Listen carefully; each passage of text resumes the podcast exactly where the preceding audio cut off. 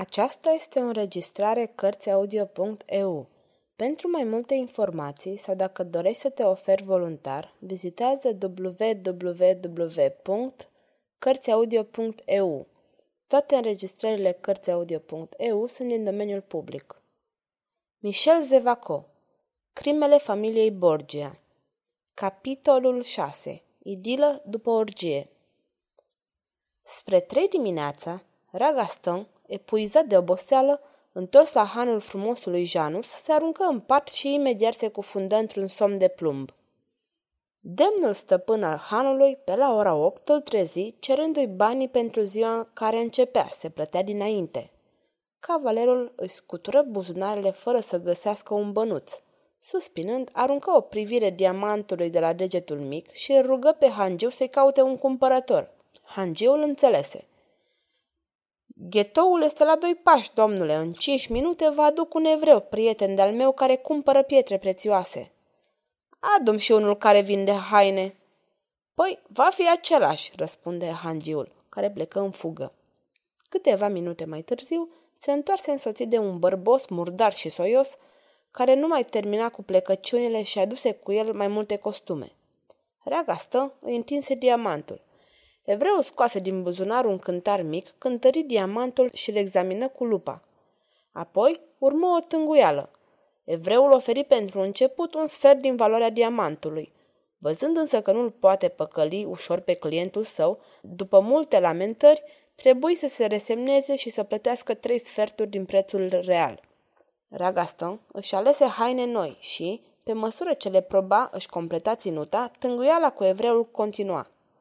În final, cavalerul era echipat din cap până în picioare cu lucruri noi, frumoase și strălucitoare. Dar, după ce plăti totul și hangiul pe trei zile, se trezi cu câțiva scuzi. Tocmai se pregătea să plece când hangiul îl anunță că are un vizitator. Un personaj ciudat intră în cameră.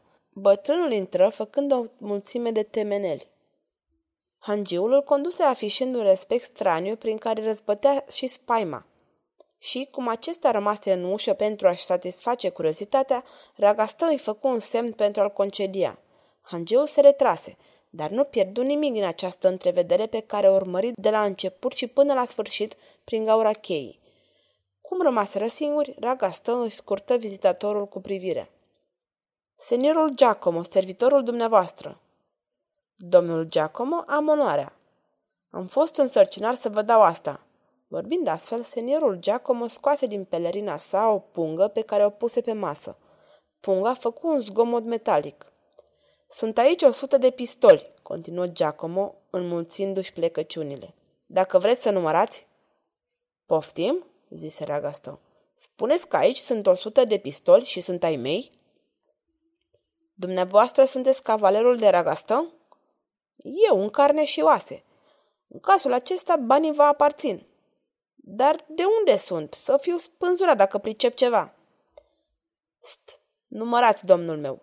Aiurit, Ragastă desfăcut punga, în timp ce un surâs sardonic se întindea pe fața tăbăcită a lui Giacomo. Cei o sută de pistoli erau acolo și, cu toată uimirea pe care o resimțea, Ragastă îi strecură totuși în centura sa de piele. Acum se pregătea să afle mai multe, dar acesta plecase. Îl chemă pe Hangiu, unde s-a dus senior Giacomo? A plecat, monseniore, răspunse hangiul, făcând o plecăciune până la pământ. Această venerație subită îl surprinsese pe Ragastă. Hei, hei, zise el lundul de ureche. Ai văzut tot, nu-i așa? Monseniore, scuzați-mă și vă rog să iertați pe bătrânul hangiu care are marea onoare să vă găzduie. A, așa, întrerupse Ragastă năucit. O să aflu și eu ce înseamnă asta? Asta înseamnă că acum știu ceva ce nu știam până acum o oră, că sub acoperișul meu a binevoit să-și caute adăpost un aliat, un prieten, o rudă poate a celui mai ilustru și temur senior din Roma.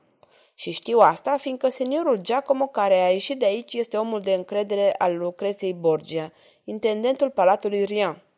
Și, zicând aceste cuvinte, hangeul se retrase cu plecăciuni până la pământ. Raga stă rămase pe gânduri câteva clipe. Apoi se hotără să iasă și, îndemnându-l pe capitan, porni la pas pe drumul Florenței, ieșind prin poarta florentină pe care intrase cu o seară în urmă.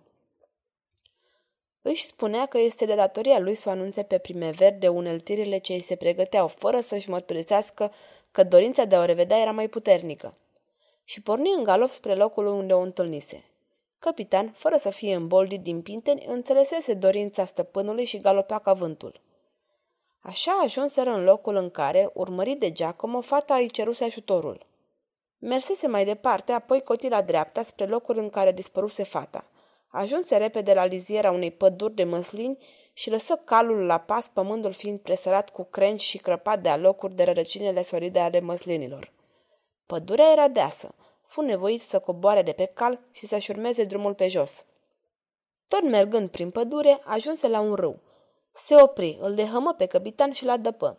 Apoi își scoase din traistă o bucată de carne și un codru de pâine, un ulcior de vin pe care îl puse în apă să-l răcească. Ei, drăcie, zise el cu voce tare, ce pădure minunată și ce râu zglobiu! Lipsește numai o nimfă sau o naiadă.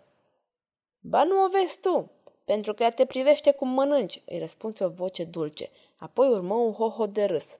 Cavalerul se ridică dintr-un sat speriat și rămase înmărmurit, când de partea cealaltă a fluviului o zări pe frumoasa primever, fata în roche albă care o căuta în acest cadru, părea într-adevăr o floare de primăvară. Ei bine, am impresia că nimfa răului te-a speriat, cavalere. Doamnă, răspunse Ragaston, nu mi-e teamă decât de un singur lucru, nu cumva această apariție să se evapore. Ce faceți în aceste locuri îndepărtate? Vă căutam, dar dumneavoastră? Eu vă așteptam, răspunse ea. Ragaston scoase un chiot de bucurie. Trecu din câteva salturi peste râu și se așeză la picioarele fetei. Vă așteptam, cavalere, continuă ea cu o voce nesigură, plină de emoție, pentru că în dumneavoastră am găsit un apărător, un om de încredere. M-am înșelat?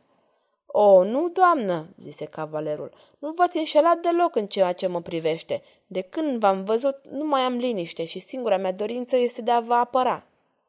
Chiar trebuie să fiu apărată. Știu, doamnă. Știți? Cuvintele dumneavoastră ar fi de ajuns pentru a mă convinge, dar am aflat mai multe și pentru asta vă căutam. Ce ați aflat?" întrebă fata cu o teamă nestăpânită. Am aflat adevăratul dumneavoastră nume. Știu că vă numiți Beatrice, că sunteți fica contelui Alma." La aceste cuvinte, fata se îngălbeni și făcu un pas înapoi, uitându-se speriată în jurul ei. O, nu vă fie teamă, niciodată nu voi mai rosti acest nume." Fata se apropie tremurând toată și întinse mâna pe care acesta o duse la buze. Iertați-mă, domnule, mi-e teamă pentru că sunt înconjurată de tot felul de dușmani. Numele meu nu trebuie să-l afle nimeni. Printr-o întâmplare am aflat numele dumneavoastră și mărturisesc că această întâmplare este într-adevăr înfricoșătoare.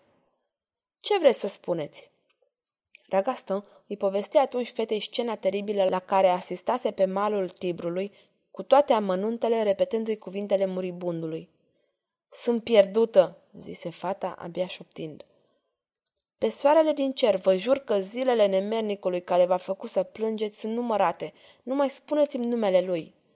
Primever dădu din cap în timp ce o scuturau frigurile. Apoi, uitându-se spre cavaleria, zise Ei bine, da, veți afla tot, dar nu acum, nici aici.